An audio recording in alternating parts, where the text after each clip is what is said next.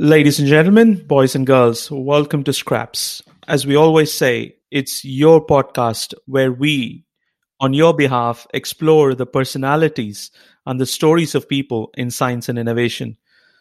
We have fantastic news to share with all of you. With the help of you, our loyal listeners, we are now ranked in the top 10% of all science podcasts. That is a momentous achievement uh, for Jojo and I, but, but we're not going to rest on our, our laurels so far. We're going to keep bringing you these stories to your ears and also are planning some really cool projects that are garnering some steam at this point. So stay tuned for news about those in the in the next few weeks. And please share your favorite podcast with a typo in its name. It scraps with a K and sparks spelled backwards. It really is that simple. Now let's get into the show.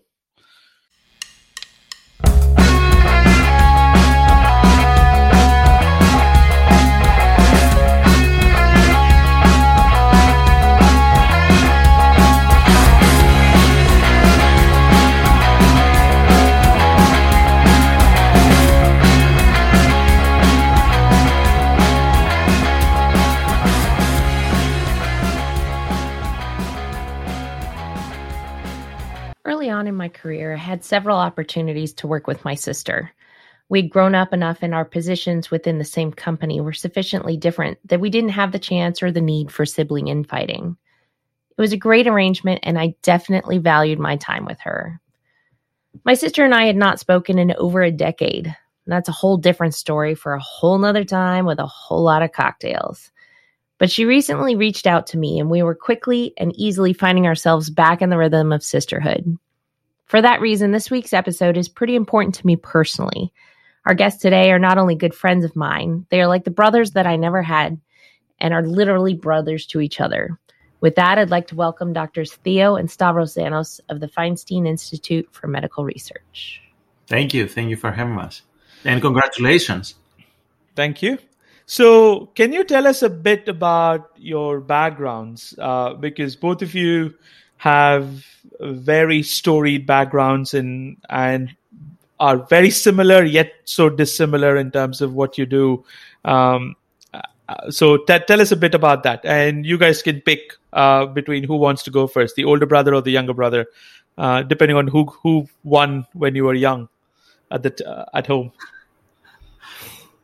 Uh, I don't know. I'll let the older brother speak, I guess. Okay, so that was Theo. Uh, so yeah, I am older. Um, I um, started with a medical degree in uh, Thessaloniki. Uh, during the uh, last two years, uh, I developed um, an affinity for neuroscience. Um, I worked with a neurologist that had a particular interest in human neurophysiology, EEG, brain mapping.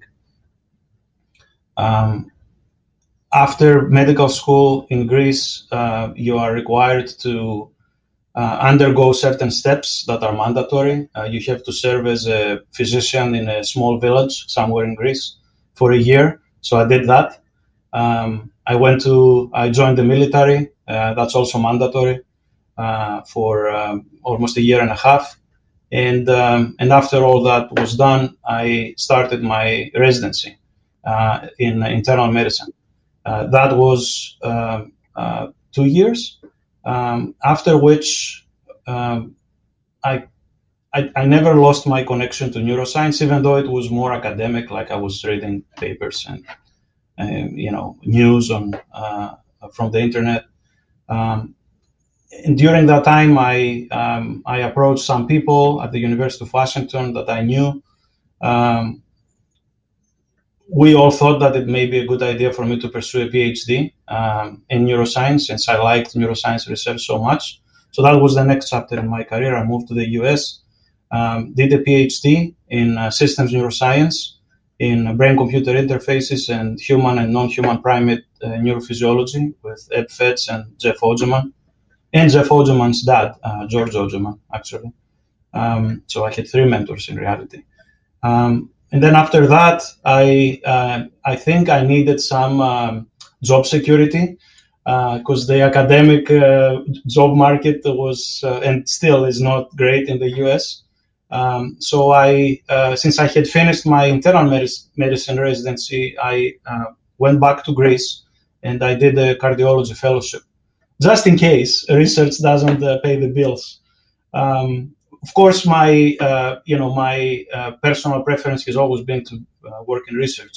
So after that was done, I came back into the states and um, and started my postdoc. And from there, two and a half years of postdoc. Um, I uh, moved to Feinstein uh, and started the translational neurophysiology lab. Theo? Yeah, so um, I guess my my uh, my career started there uh, after I um, I finished my engineering degree in uh, in Greece. Uh, while I was doing my engineering degree, I visited the University of Washington actually uh, through the same connections that Stavros mentioned, and I did a summer internship there, and uh, that really um, the, the, whole U.S. Uh, academia was uh, very enticing. Uh, you know, attending a, a, U.S. university was quite impressive, and I was working on EEG and fMRI data at that time. Uh, so I I applied to uh, different U.S. schools. I got admitted to uh, USC uh, to the biomedical engineering department, where I did my master's and PhD. Um, I did it with uh, uh, Vasilis Marmarelis and Ted Berger on cognitive neuroprosthesis, um, focusing mainly on the computational aspect of it. Um, after that, I decided that I, I wanted to have neurophysiology experience. So I uh, uh, turned to visual uh, neuroscience and primate neurophysiology, non-human primates. Um, so I joined the the lab of Christopher Pack at McGill at the Montreal Neurological Institute. Um, and there I did my postdoc um, and and worked a lot on uh, Utah arrays, recording from the visual cortex of monkeys, uh, running again a lot of computational models, machine learning models to decode this activity uh, that we were recording there. And then um, in 2016, I was recruited at uh, Feinstein. I think I was actually the first uh, uh, PI to join the institute. Back then, it was the Center for Bioelectronic Medicine um, and uh, the first junior PI, I would say, I should say, and then uh, I I managed to r- lure uh, my brother to the institute about like ten months later. Uh, so um, that was a, a nice uh, addition, I think, to the to the institute. So so he joined us in 2017. Yeah, so you actually did not just have enough of him at home. You actually wanted to make sure that he was also part of your work environment. So, how is that working out? and why did you even do that? So, I, I, I always. So, so I always say that uh, uh, if we don't kill each other, I think we're going to do great things. Uh, but uh, no, I mean, Stavros has always been, I guess, because he's an older brother as well, has always been like a person that I look look up to and and and I'm heavily influenced in in a lot of different things. He was the person that really told me that uh, as a computer engineer, I could uh, use some of my skills to in neuroscience. So he was the first one to to develop these interests and by looking at him, I was like, well, maybe I should look into this type of work as well. And that's what really geared me towards biomedical engineering and, and neuroscience. Um, so when I joined the Feinstein, I, I noticed that uh, somebody with his skills and experience would be very, very valuable to what we were trying to do at the Institute of Bioelectronic Medicine. So I didn't really force it. It was kind of like a natural thing where I invited him to give a talk, mostly so that he can come visit me in New York. He was in Seattle back then. And then uh, I think he did okay. So some some uh, heads were turned, and uh, some uh, uh, people started asking, "Well, is he movable?" and all that. And then I kind of stepped away because clearly I had a, a conflict of interest. So in his hiring, so I uh, then the rest was was part of like Feinstein hiring, but it was good. I mean, I think we we of course uh, can get into uh, very animated arguments, but at the end of the day, what what matters is that we have our own uh, uh, way of communicating, and uh, usually it ends up being a good collaboration overall. We've we've actually worked before on this because we're all in the we're in the same field but from different sides. So we've actually published a paper back in 2012 together, and we've all worked with George Ojemann and Fetz and my and my advisor Vasilis. And since then, uh, we we kept, of course, you know, looking at each other's work. So it was it, it wasn't that hard to to join forces again. So I'm I'm going to ask both of you the same question, and and we'll let Stavros go first on this one. What's the best and the hardest part about working with family? Um, the best is that um, I'm gonna go a few years back uh, when I first moved to Seattle for my PhD. Um, Theo was in Los Angeles and I was in Seattle, and we have family in Vancouver, BC, actually. Uh, a rather large family there, uh, cousins and, uh, and, uncles and aunts, and uh, and they're all very Greek, uh, Greek Canadian. so they invited me and I think Theo as well uh, to spend uh, Christmas with them. So we went there and we spent maybe several days, maybe a week. And, you know, after years of, or maybe two or three years of essentially living alone uh, in Seattle, I found myself surrounded by extended family. And I remember uh, feeling like, how lucky are these people? You know, they are in a, I'm going to call it first world country. Uh, you know, they have good jobs, they're happy, uh, but they also have their family with them. Whereas my family, uh, my brother is in Los Angeles and my parents are in Greece, and I'm just here alone, right?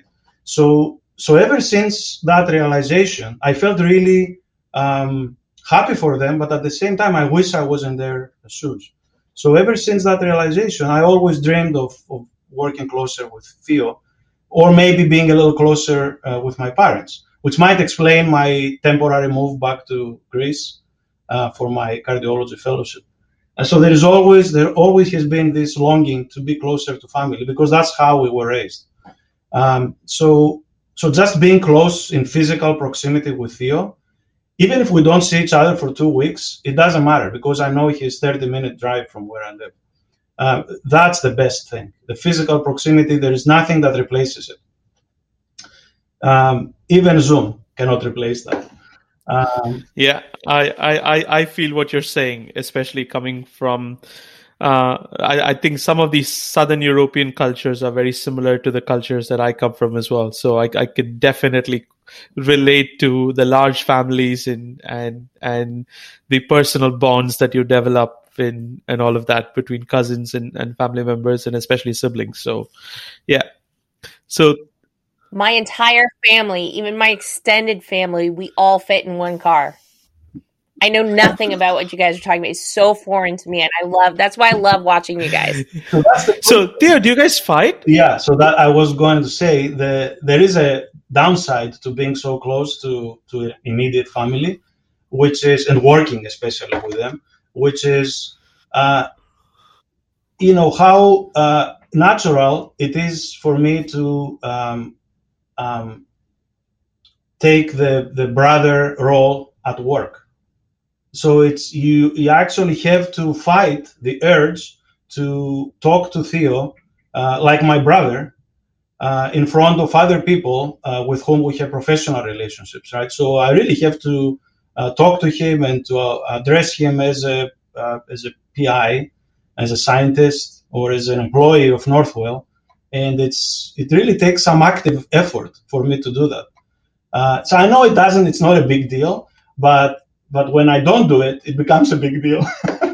um, so there have been times I have to say that I was not very professional with him, and probably he was not very professional with me because we just you know we just talk like like two Greek brothers. You know what I mean?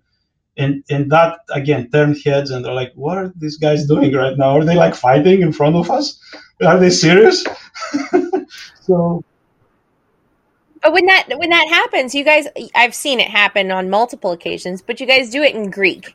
And it's it's such a, a passionate um part of of your culture that we could never tell. It's like, are they about to kill each it's other? only they because gonna- they don't want know, you, to listen and their- learn all the abuses, Jojo. That's exactly why. I I know how the I- brain of a non-English speaking person works, but uh, I'm I'm I would love for Theo and Stavros to disagree, but I assume that's probably why they don't want you to learn all the code words that they use to abuse each other. So, so there is a benefit on on uh, having a second language that very very few uh, other people understand. That is absolutely true. Uh, that we can, uh, although it's it's always very rude to turn it on uh, in front of others, right? So we're not. We promise not to do that in, in this podcast, at least. Um, Sometimes But- we argue in English, by the way. yeah, of course. We No, can no, definitely do that too. yeah, that's not not. there are infinite possibilities for arguing. Um, but uh, yeah, I'll second Stavros in, in saying that it's sometimes hard to maintain a bit more of a professional relationship and a way of speaking. But I think, uh, and, and a lot of times when I speak to him on the phone or when I when we even like sit down and discuss, as Jojo said, a lot of people are like, are, are you guys okay? Are you are you fighting? And it's really just us talking. It's just the way we're talking. I guess it's just one elevated tone above, you know, the usual way that uh, uh, that I guess English, uh, American or or British people just talk to each other, or civilized, I guess, people talk to each other. So you you mentioned though that I mean the Greek representation in in neurotech you you have this secret language because there there aren't a ton of Greeks but there is a, a pretty serious concentration and it's kind of called the Greek mafia is that really a thing neurotech Greek I, I don't know if it's a thing. Uh, there are a lot of uh, scientists that uh, that uh, you know way way bigger scientists than us that actually inspired us to that uh, happened to be from Greece. So Nikos Logothetis would be one, and then uh, and Nikos Hatsopoulos would be another one. Like uh, all these, and I, I'm sure I, I forget a lot, uh, but there are all these big uh, neuroscience names that we kind of like look up to. So there is a there has been a, a, a quite vibrant Greek community in neuroscience, and uh, we just joined that. I don't think there is a mafia per se, but we do like to occasionally, you know, in at SFN or at various conferences, we tend to attract each other and congregate. So uh, all of a sudden, you're surrounded by loud Greeks that drink a lot, and that's, I guess, something that stays in the memory. So. But, but you know, I don't think that Greeks tend to uh, form uh, fractions where they go outside of Greece. That's not my experience. Uh, maybe it's uh, maybe I'm biased, but um, I think that Greeks are fairly individualistic people, um, and if they end up working together, uh, it's because it kind of made sense, not because they're Greek. That's my impression.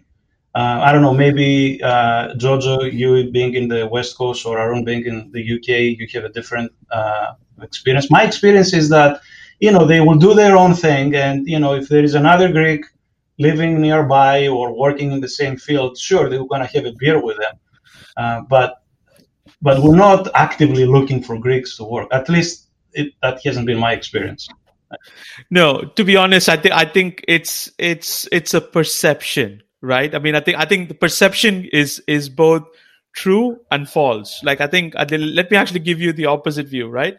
Uh, from my perspective, if there was another kind of say a similar brown man who was who was who is a fellow scientist or other things, I mean, you are, of course, going to talk to them and you're going to communicate to them in whatever language that you feel comfortable. And just because, and this is part, I think, of, we, we did a, a, a, couple of episodes ago, we did, we did a series of three episodes on kind of bias and diversity and inclusion in science, etc. It's almost taken because this most of the, most of the academia, etc., is towards the northern hemisphere with with a bunch of work that's happening in South America and Australia, etc. Right? So we almost take it for granted that that the license to speak or the only license to speak is in one language. Of course, you don't want to upset any any type of sensitivities there, but you know what? Uh, screw that. Like, I mean, if you if you have a language that you feel comfortable, And if that basically enables you to communicate what you need to communicate to the other person, that's great. I mean, there is no reason. I think I think it is more about um, it, it's it's. I think I think it was a funny way of us asking. Um, can we actually kind of? There are many different people in neurotech, and, and how can we kind of? Uh, what's the mentality behind that? And I, and I think it's it's very interesting that Stavros. I think when you kind of said it, you kind of almost say it from a very sympathetic kind of answer to that bias when it actually the question itself was supposed to be provocative uh, in a way. So that kind of tells you about the mentality of what how an immigrant views a particular question to how a non-immigrant kind of views a particular question right? So it, it's it's very very interesting the way you kind of um, reply to that question. So coming back to your experiences. So theo you are actually an engineer. Um, i think you mentioned that you have a lot of background in terms of, of, of computer science and, and aspects of kind of machine learning and, and, and, and aspects of that. Whereas Stavros, you actually have a very clinical background. And I mean, I'm very impressed by the fact that you actually were able to go into kind of neuroscience and, and cardiology and other things. I mean, my personal experience was that the very first time um, that I saw a brain in, in, in a in a morgue in in a cadaver dissection, I hated it because it had no form. It was just like this goop that was there on, on the table. And that's when I decided I'm not going to study the brain. It was more of a visceral reaction. I ended up studying, doing cardiovascular work because everything was beautiful, right? Everything was very structured. You could make sense. If you knew Ohm's law, you could make sense of every goddamn thing in, in cardiovascular science with respect to blood pressure and ECG and a whole host of other things. But you actually have, both of you have made that transition really well from one discipline to the other, and you kind of go back and forth. And uh, tell us a bit about, give us a little bit of information uh, or insight into your psyche when you kind of go and when you apply. Which language do you think? Do you actually think in the language of neuroscience, or do you actually think in the language of engineering in your case, Theo, or Stavros in your case, do you actually think about more from a clinical perspective and what that means to a particular research problem that you both are addressing? Uh, okay, I, I, can go, I, I guess. Uh, so the I think to me the, the the the main language that I speak is engineering, and and a lot of times that is uh, to the detriment of people understanding what I'm trying to say and uh, that's a learning curve to try to change the way you're uh, what what you're trying to say so that uh, when you're doing interdisciplinary research the your collaborators actually understand you. Also um, it takes a lot of years of training to start thinking like a scientist let alone a neuroscientist. Uh, so that was another effort uh, that was um, from my part, at least, it wasn't straightforward, and I keep on learning how to, you know, form hypotheses, uh, study design and design experiments, and uh, you know, the, the, the data analysis and everything else is is pretty straightforward. But really, the the other part. Um, so to me, that that has been, I guess, like the the learning curve. Uh, doing my PhD is to take my engineering way of thinking and language and try to adapt it to uh, to science, to neuroscience, and uh, and bioelectronic medicine. Um, I, I think I only speak one language, uh, and my guess is that it's the same language since I was in medical school. I was really fascinated by the language of science, and I really believe that it's one language um, that uh, people who are in science uh, pretty much more or less all speak. The different, the differentiation between engineers and physicians and scientists is about the questions they ask. But I think they use the same language to ask and answer these questions. Um, I, when I was doing um, my PhD and my postdoc, more the, on the PhD uh, during the PhD years, the questions we were asking with uh, Eb and, and Jeff and George were uh, very basic scientific questions. So, what is the organization of the motor cortex? And when we record signals from the brain, uh, what do those signals tell us about the way cells fire and cells communicate and the way they communicate uh, with each other? Um, then during my postdoc, I, lit, I, did a little bit more neural engineering. So we did a lot of experiments with uh, implantable electronics and recordings and uh, closed loop neurostimulation. So the question, the, the, the, language was still the same, but the question was a little more applied, right? Uh, and ever since I moved to Feinstein, because it is a translational uh, research institute, um, I, I think I keep using the same language like before, but now the questions are a lot more translational. Uh, we, i still uh, worry about the basic science component of them. I still care a lot about the engineering component of them. Uh, but I think now the question uh, became how to translate, um, you know, engineering principles and basic science findings into potentially at some point uh, a therapy uh, or a diagnostic method. So I know when you guys moved to the Feinstein just under a year apart, you know, it takes a long time to get things set up and going and all of the hiring headaches that happen getting your lab started. What maybe on the same theme of language, what are some of the the things that you have been able to accomplish in your your more recent papers and and discoveries and and can you tell us about those in somewhat layman's terms? Sorry, you want to go first on this?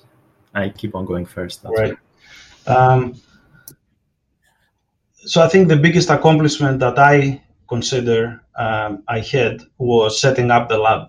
It's I had no idea it would be that difficult. You know, I have to be very honest with you. It was, and I think people tend to downplay that, and we only focus on our papers and grants and, and accomplishments. But, but like Jojo said, hiring the people retaining the good people and building the capabilities, the uh, the physiology stations, the relationships with uh, with the IACUC, with uh, with the administration of an institute, um, even building a small network of people that can maybe refer people uh, to be hired or to work with. That was very difficult. It took a lot of energy. It took a lot of balancing um, acts at multiple levels at different times.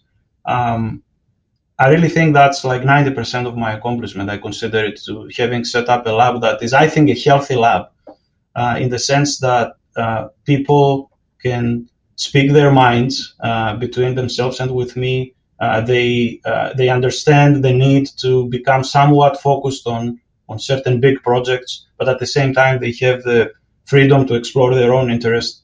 Um, and and they, while at the same time uh, remaining relatively productive, I think, in terms of paper paper output.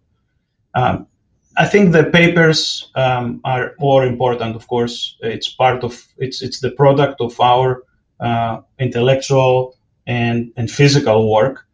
Um, I, I, think we tried to fill a, a, gap here at Feinstein, which was the uh, the more um, um, I'm going to say biophysical uh, engineering uh, principles of interfacing with the nervous and surgical uh, uh principles of interfacing with the nervous system, uh, especially with the vagus, uh, to to open new um, possibilities for bioelectronic medicine. the Fein- Feinstein, Kevin, and, and his group, and others at Feinstein, I mean, they have been working on this for, for decades, right? So, so scientifically speaking, and in terms of um, in terms of ideas about the potential applications of this technology, uh, we came into this very mature uh, environment. Uh, but I think our contribution was more on the okay, can we um, can we think a little more uh, technically about the interface? Can we think a little more technically about the way we stimulate or record from the nervous system? And I think Theo will speak to that as well, because uh, I think his contribution was also uh, somewhat similar from, from a different perspective. Um, uh, in, in that, um, I think coupled with the uh, expertise in the translational uh, science and the understanding of the molecular and the circuit mechanisms, uh, behind bioelectronic medicine is a very good, uh, you know, uh, very good fit for for what Feinstein was before us and uh, what it is now. Yeah, I would add to that that uh, um, so for at least from Stavros' side, one thing that I guess he he didn't want to tout his horn, but uh, I will for him. Uh, he developed uh, some of uh, some some on top of uh, some some deeper understanding of um, different ways of stimulating the nerve, and he also developed a very very unique. I think it's it's one of the biggest. Um, um, I guess findings or developments for, coming from his lab, a very unique uh, interface, chronic interface with uh, the the mouse vagus nerve. Um, so that's gonna, I think, open up tons of possibilities for preclinical research when it comes to bioelectronic medicine. The fact that now, for the first time, very reliably, someone can interface with uh, the chronic uh, in a chronic way, uh, days after days on the same animal with the vagus nerve, which was a, an extremely hard technically uh, project. Um, for us, I would say, uh, uh, as Stavros said, building the lab was a great challenge, and I think we're in a in a good uh, place now. We have uh, really uh, great people that that work in the lab, and they work together very very well. Although they haven't seen each other for a year now, I guess, but. Um, um, I think for for us, uh, uh another what what I'm actually proud is that we're kind of like walking into uh, different uh, uh tracks. Uh, we have two main thrusts in the lab, and the first one is pure bioelectronic medicine and kind of understanding how the nervous system senses the function of either the immune or the metabolic or, or other systems. but um, the other one would be uh, the, our our shift for the past two years to try to uh, leverage all the different tools and expertise that we have on machine learning in in uh, um, in medical, let's say, data, and and transfer it to um, uh, multiple healthcare data now modalities. So we're being part of Northwell. We have access to one of the largest and most diverse electronic medical records in the country and that puts us in a unique position to start asking uh, uh, different, very clinical questions. Uh, so we started that way before COVID hit. Uh, and when COVID hit, it uh, we were kind of ready to take that to the next level and really start uh, developing COVID-specific models and try to help out some physicians or nurses in the front lines. And that was a very exciting although kind of depressing on what we were hearing from the, from them, but a very exciting time for for the whole lab because it really felt that uh, we could develop something that could help potentially uh, patients almost immediately or in a matter of months, which is a I mean, as an engineer, you kind of dream about uh, ch- challenges and opportunities like that, where something that you develop can be used in the clinic and help somebody, either the the, the frontline worker, the um, the physician or the nurse or the patient. So that's that's kind of like our our main. So uh, that actually caught my attention kind of a few months ago when on I think it was I don't remember if it was on Twitter or LinkedIn where I think one of you had posted some of the results of some of the work that you had done with the electronic medical records and and the patient outcomes.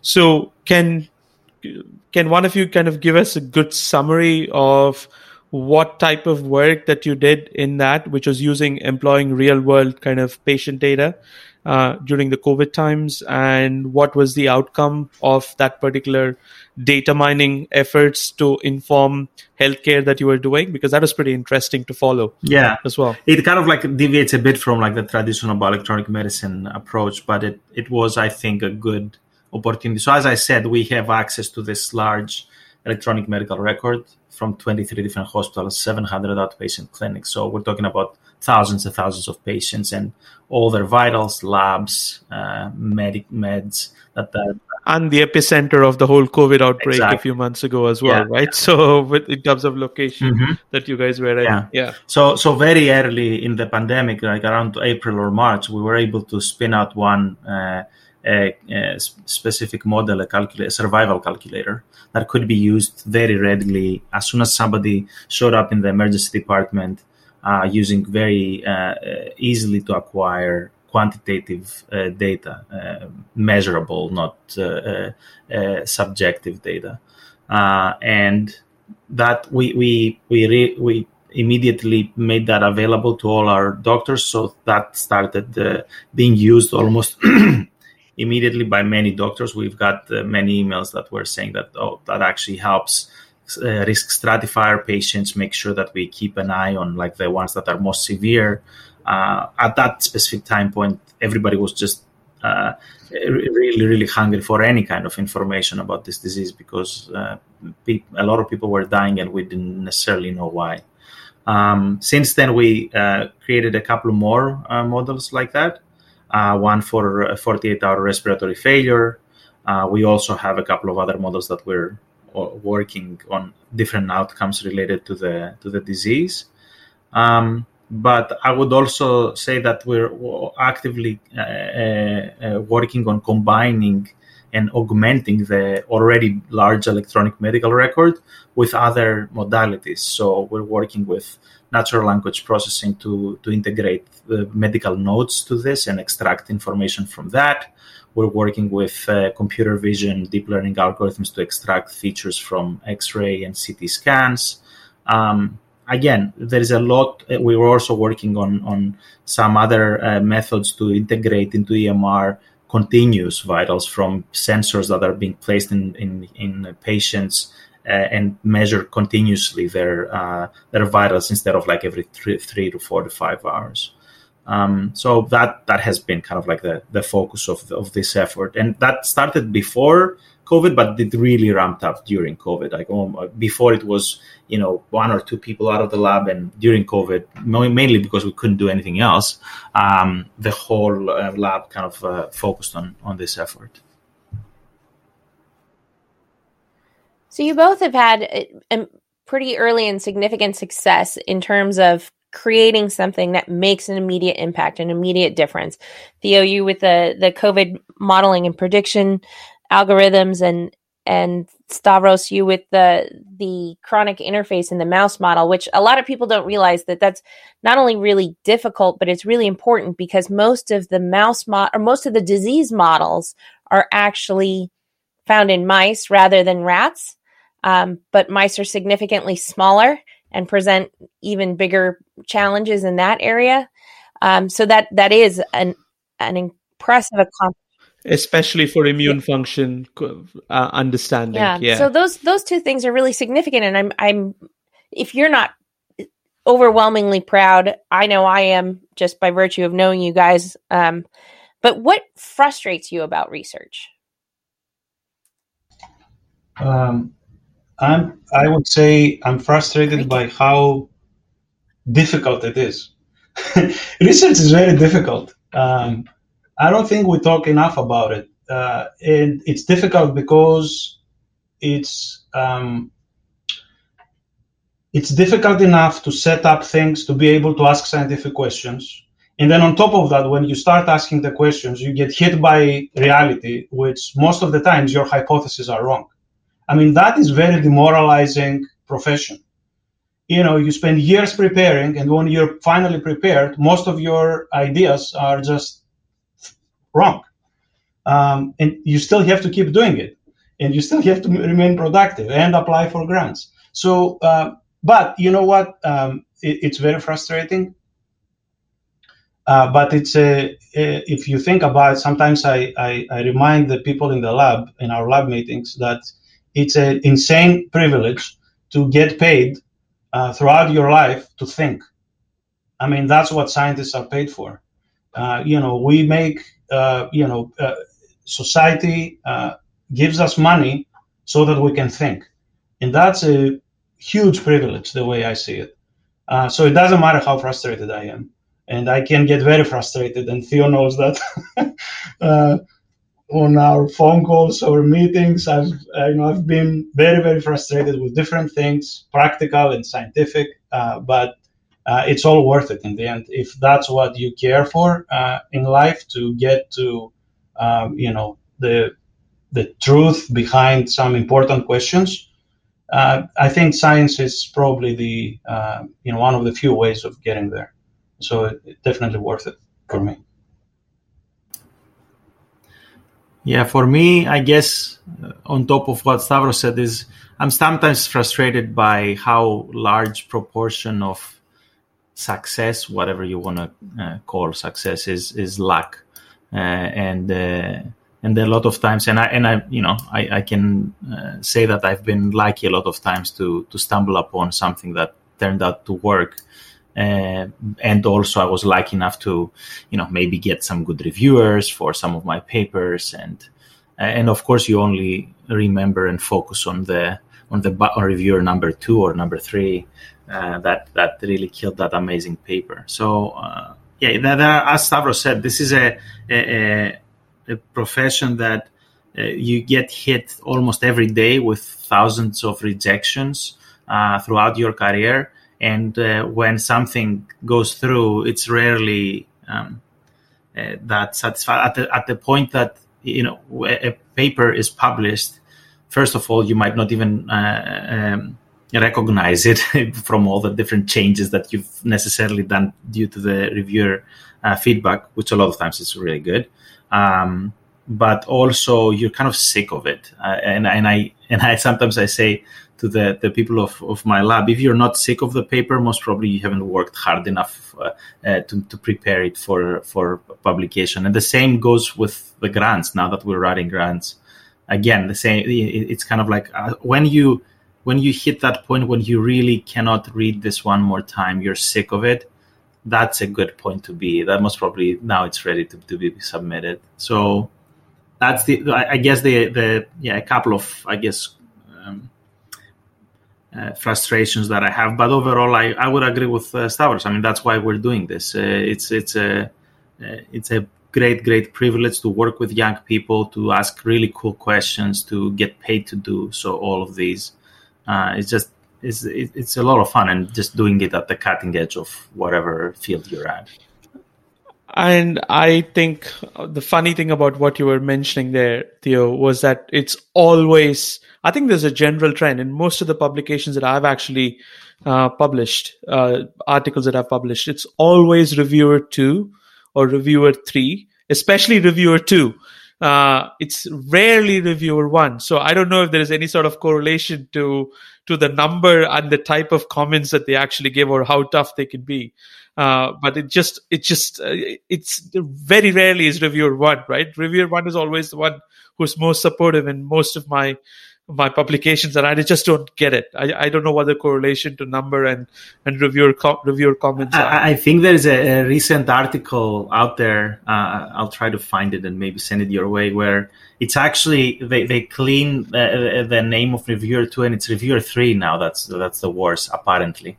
Um, so yeah, people are really actively looking into it and you know doing the proper research on on on making sure we we assign blame to the right reviewer number. But you're right. Yeah, there's something. But Reviewer one usually is is is a, a better, uh, nicer reviewer. Well, could it be the time they spend on the manuscript? So the less time you spend on the manuscript, the earlier you turn in your review, the more positive your comments are. So then you end up being reviewer one. the more time you spend, yeah. I don't know. I don't know.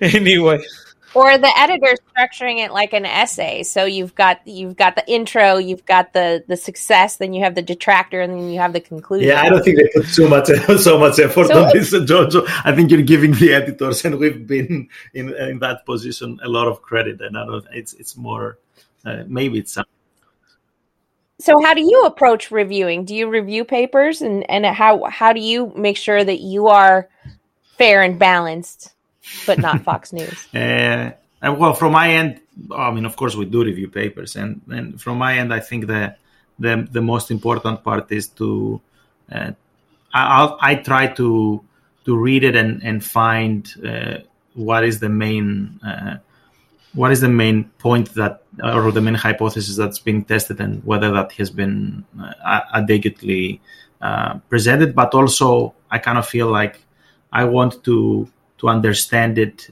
uh, in not not not spend an enormous amount of mind of time understanding what the paper says. It should be uh, straightforward for somebody in the field to be able to understand what's the methodology, what's the point, and and I mean standard practices for all reviewers. So I, I hope I, am not too harsh or too uh, lenient uh, and and hit the right balance. But it's always I mean reviewing a paper is almost like an art. It's it's the same way I was writing it. And actually, the, the, one of the main reasons why why I think people should be reviewing papers is it helps you by judging other people's work you're you know you're in that responsible position to to to to, to be credible and think about it deeply. And that helps you write better papers and structure studies yeah. better. So yeah. um, i think that's it, it, it's it's a chore for a lot of times uh, you know especially in busy times all of a sudden you have you know three or four reviews to do and and, and sometimes you just spend the weekends doing it. But uh, at the same time it's also a privilege to you know to do it and, and judge other people's and your colleagues uh, work and uh, and also you learn a lot from it. Yeah and i think the best reviews are always the ones that are tough and fair but yet so constructive in in in furthering the work um, that that's that's wonderful thanks for sharing that theo and stavros that's that's great to hear um, you also have a very good friend slash acquaintance slash colleague in the area in the industry, which is is is Dr. K uh, of of erstwhile Nevro, currently kind of Nisos, um, etc. So, um, given that, I think I, I think the, the, do you have any interest in pursuing industry in between the two of you, or are you both kind of happy about exploring your academic pastures here uh, as as you've been doing for the last few years now? Um, I think we're lucky that we work in neurotechnology.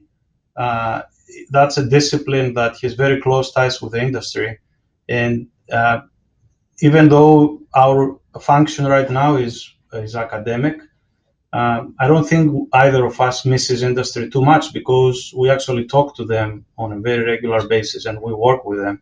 We have ongoing collaborations with uh, General Electric, um, working on uh, ultrasound neuromodulation. Theo mostly works with uh, with Konstantinos uh, on uh, non-invasive uh, neurostimulation.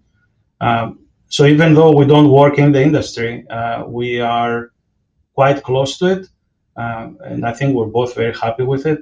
Um, so if all goes well and we can continue doing this, you know, uh, pursuing our academic interests while helping people in the real world to get products into the into patients' hands and physicians' hands, that that's a very good uh, place to be for me.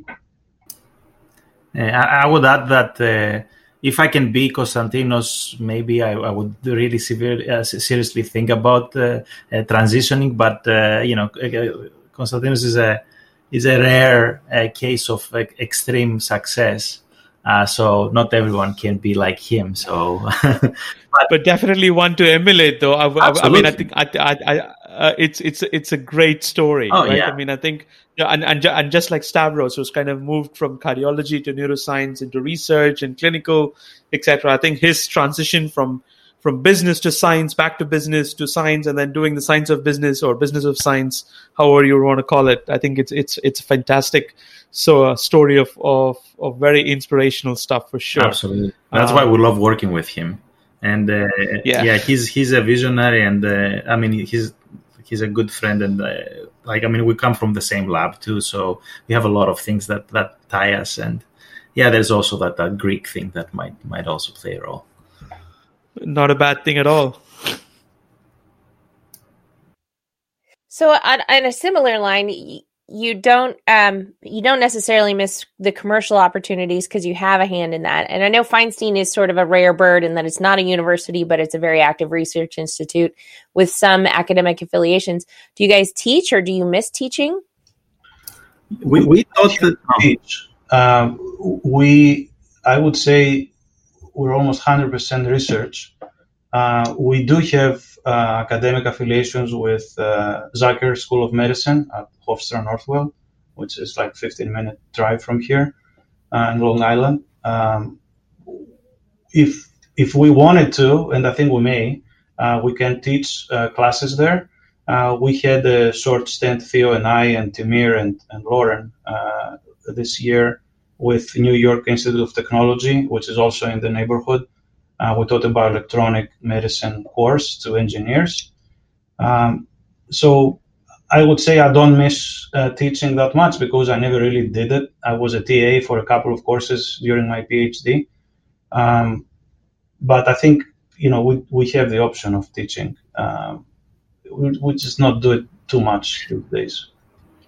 Uh, I would say, I, I again, uh, I taught two classes. So the, uh, right before Stavros came, we also had a electronic medicine class at Feinstein. So I, essentially in this like four and a half years that I've been with the Feinstein, I taught twice, which is not a lot. And so really our focus is research.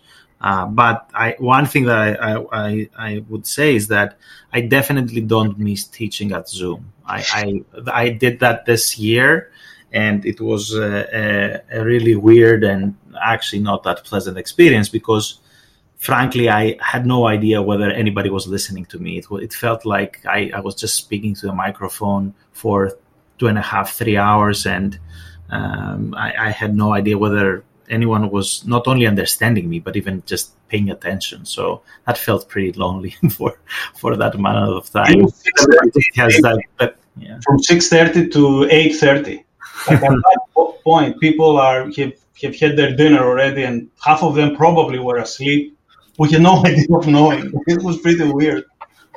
Well, yeah, one of my classes was that election day, so I knew nobody was listening to me. I, I, that was that was definitely the case. So, and I and I kind of acknowledged it. I said, "Look, you know, I realize most probably you're going to watch it like taped later, and nobody's going to listen to me now, but I have to do it at this time, so I'll do it." Yeah, so that is one thing that I actually still miss to this date is actually teaching because I taught for almost um, four out of my five and a half years of of of my PhD uh, every single term because we had quarters at at, at the university that I was. Uh, so I almost taught for, for, every quarter except for the summer quarter. Um, and then I also still managed to do some um, some additional kind of classes while I was a postdoc as well, just because my professor group of professors that I worked with kind of loved having that help. Uh, so that is one thing that I missed when I moved to the industry because, as you can probably see, I like talking and and it's a bit of a split personality. In my personal life, I don't like to talk, but I think in my professional lives I just talk all the time, which is both good and bad. Uh, so it's probably a good thing that they stop me from teaching. Um, having said that, I think uh, where where are you taking your work uh, now from from here on, um, Theo and Stavros? I mean, you've kind of done a lot of the of the uh, engineering based approach in your case, Theo, and then with respect to kind of looking at electronic medical records, and then looking at neurotechnology in your case, Stavros. So where are where are the Zanos brothers going with their research? What should we look forward in the next, say, three years and five years uh, from from today? Stavros, you want to start? Okay. Um, I think uh, for the next few years, um, what I want to do, uh, who knows if it's going to happen, is uh, start or continue um, applying the tools that we developed, uh, the preclinical tools we developed, uh, and, and one of them being the chronic implants in not just mice, by the way, rats and pigs that we have done. We have developed, uh, you know, all these neurostimulation paradigms, the biomarkers, uh, and start really applying them in diseases. We've already started doing it um, in a disease called pulmonary arterial hypertension. We get some very pre- good preliminary, very I would say compelling preliminary results from it. Um, but there are other diseases that we're interested in, uh, and not just immune. Metabolic diseases, diabetes, um, cardiovascular diseases, heart failure, especially of the right ventricle. Um, so I think it's going to be translational mostly um, um, output, hopefully, uh, but with I want to think with very solid control of the uh, interface component of it, not just uh, you know we just turned on the switch and this thing happened. Um, as it maybe was the case many many years ago. Now a lot more people are becoming much more sophisticated in their neural interfacing, uh, but uh, but I think that's where my lab is heading. As for us, I think the um, I think that the the, the the, the general direction is to start uh, merging the two main thrusts. So we have a thrust on on, on decoding and uh, and analyzing uh, and developing algorithms for bioelectronic medicine devices, and then we also have the other thrust of uh, the uh, machine learning for healthcare data. And I think there is a, a, a unique opportunity to take uh, learn lessons from the second and start applying it on the first when it comes to uh, any, anything from you know just enriching the data that these devices will work on to patient selection for clinical trials. There's a lot of opportunities i think there that we could start looking into um, that people have already looking look, start looking into that i would start i would like to to explore. And of course just keep uh, working on both thrusts to by, by themselves to to, to bring them closer to the clinic to start some some uh, clinical studies, some uh, uh, clinical trials, possibly with some of these algorithms that we're pushing out. That would be great in the next uh, two to three years, and, and start focusing on either specific patient populations or just in general on uh, um, uh, on hospitalized patients. So, and I think there is one interesting. Uh, I, I, was expecting both of you, with your experience and with your past work in the COVID uh, area in the last year, to actually say one thing. But I'd, uh, because you didn't say it, I'm going to offer it to you uh, as a suggestion for you to pursue. Um, given and especially Stavros, I think I think as, as as somebody with a training in cardiology, you definitely know that the impact of COVID as a, a respiratory disease extends far beyond just what the symptoms and, and what they felt, even in patients who have recovered. So it would be very, very, very interesting to follow through some of the long term cardiac complications, especially in terms of of impact on on diastolic function that actually happens in these in patients because it is already starting with all the pericarditis and and kind of pleuritis and all the things that actually happens with restricts lung motion and and and kind of cardiac filling etc i think that one is going to be very interesting to follow and ultimately see how we are actually going to deal with all of those sequelae because that's almost it looks like it's around 15 to 20 percent and given the numbers in the US, I mean, it's a bit scary as to what one can actually imagine is going to happen as a long term complication of COVID uh, here. So, something to definitely w- wait and watch. And I'm sure the methods that you guys have in your hands is definitely going to kind of come to fruition on that. So, uh, please do please do look at that one important factor because I think that's extremely important and will have a direct impact on on public health. I agree, um, hundred percent, Arun. And I think the next uh, versions, editions of uh, Harrison's internal medicine and Braunwald's heart disease will have separate chapters for these uh, for these topics. I'm hundred percent with you on that.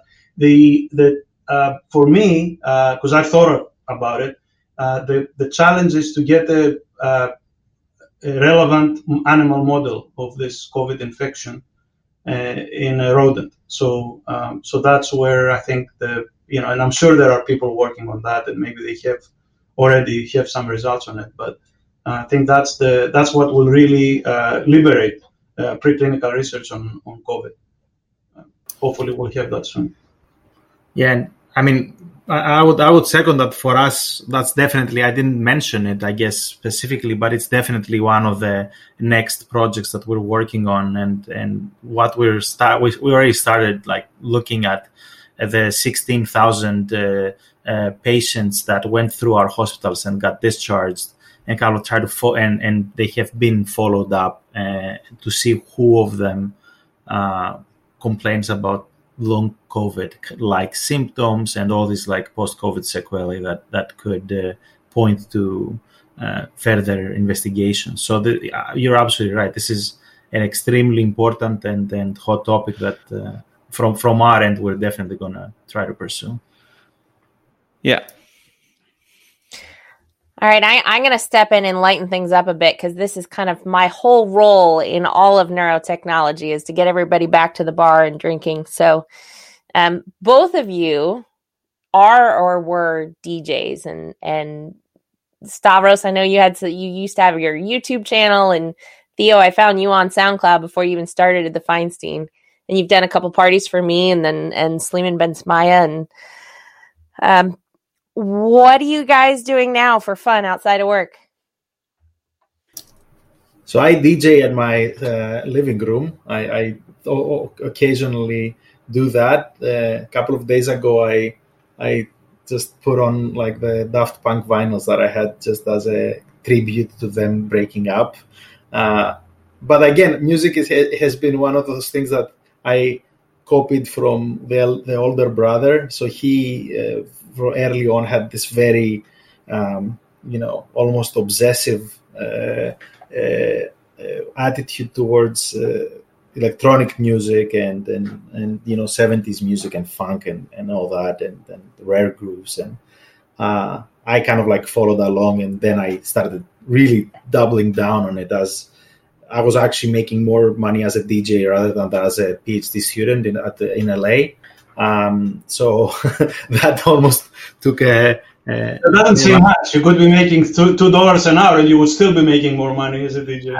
yeah. DJ Zanos. What what are you guys called? DJ Zanos or yeah? Well, what, I just what, used my name. I, I I didn't think it was something to be ashamed of. Maybe the people that, that were hearing me play that would have a different opinion, but. Uh, uh, the no the I mean it was just I think that that's a lot of fun. It's it's always like an, an idea that uh, you know I, I love as as Stavros, I guess. I love mu- hearing to music, and I also would like whenever I hear like a really good uh, song or something uh, that that's worthwhile to me, I always want to have other people listening to it. So I remember like always like recording all these mixtapes or CDs and giving them to my my my friends. Uh, so it's always been a, a, huge joy to play for others. That's why I, I really like DJing.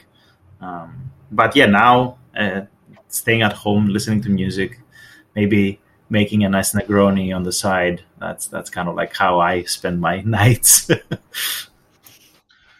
well, I wish I I had good things to say about my free time this year in particular. I I, I frankly don't. Um, not that I don't have free time. I have free time. It's just that it's not fun anymore. Because uh, what do I do in my free time? I basically stay home. You know, uh, maybe I don't know, listen to some music. I used to go out running. Now it's just too cold to go run outside. So luckily I have this uh, silly bike that I uh, in the basement.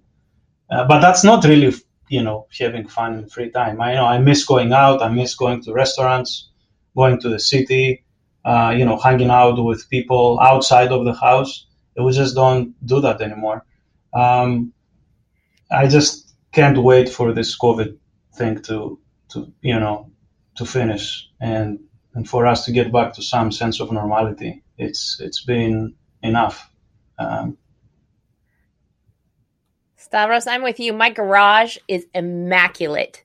There isn't anything in my garage that hasn't been organized at least three times in the past year. So, and yeah. and and anybody who knows me knows I I I need to get back to the bars for everyone's sake it's important. Well, thank you guys so much for for joining us. It's been a blast. You guys are always fun to talk to, and and um, we're looking forward to to getting this uh, episode out to everybody to to hear more about the Zanos brothers and all the great things that you guys are doing. Thank you. Thank, thank you so much, Aaron. It was a pleasure. Yeah, it's a pleasure.